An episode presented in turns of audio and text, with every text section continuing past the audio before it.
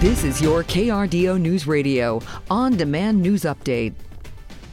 A class action lawsuit has been filed against the Southern Colorado funeral home where nearly 200 bodies were found earlier this month. The law firm representing a Colorado Springs man filed the lawsuit against Return to Nature Funeral Home on Wednesday, excuse me, Monday in Fremont County.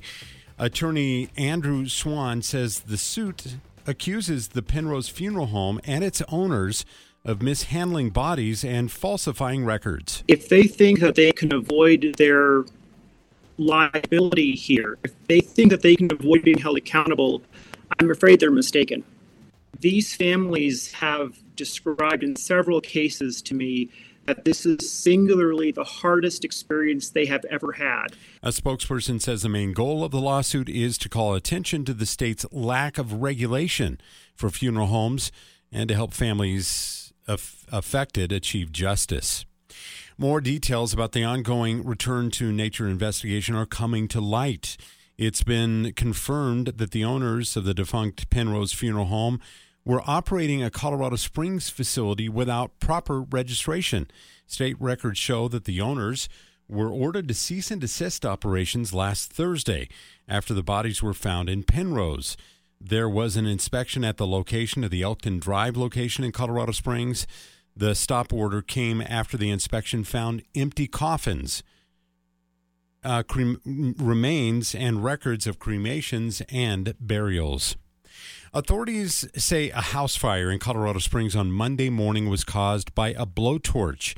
Ashley Franco with the fire department says the blaze on the 100 block of North Chestnut Street started when the homeowner was trying to repair a pipe.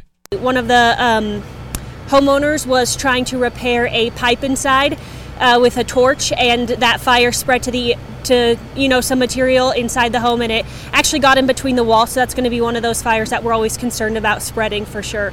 Nobody was injured, but the officials there say the fire significantly damaged the back of the house. The fire department is reminding residents not to use torches for heating pipes in the home.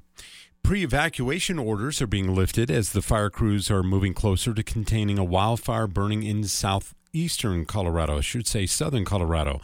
Officials managing the response to the St. Charles fire say that snow and cold temperatures over the weekend allowed fire crews to gain control on that fire when containment was estimated last night at about 99%.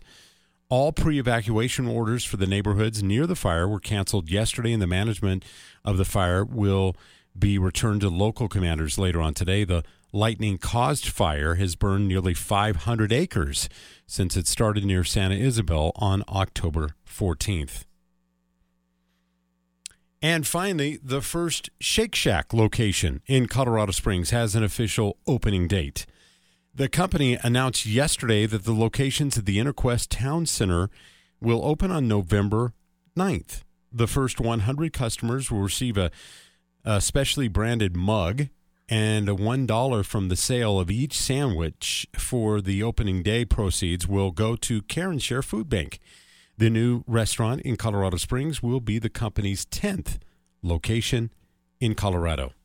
Sunny skies and chilly temperatures ahead for your Tuesday afternoon with highs today in the mid and upper 40s. If you're heading out to do a little trick or treating, clear skies and chilly temperatures. By 6 o'clock, we're at 39 degrees into the 8 o'clock hour, 34. Then we'll be clear and cold overnight, sunny and warmer tomorrow afternoon, up to 60 degrees Colorado Springs, about 63 in Pueblo. From the Storm Tracker 13 Weather Center, I'm meteorologist Chris Larson for KRDO News Radio. Get news, traffic, weather live on KRDO's Morning News weekday mornings from 5 to 9. KRDO's Afternoon News weekday afternoons from 4 to 7. On KRDO News Radio or anytime at KRDO.com.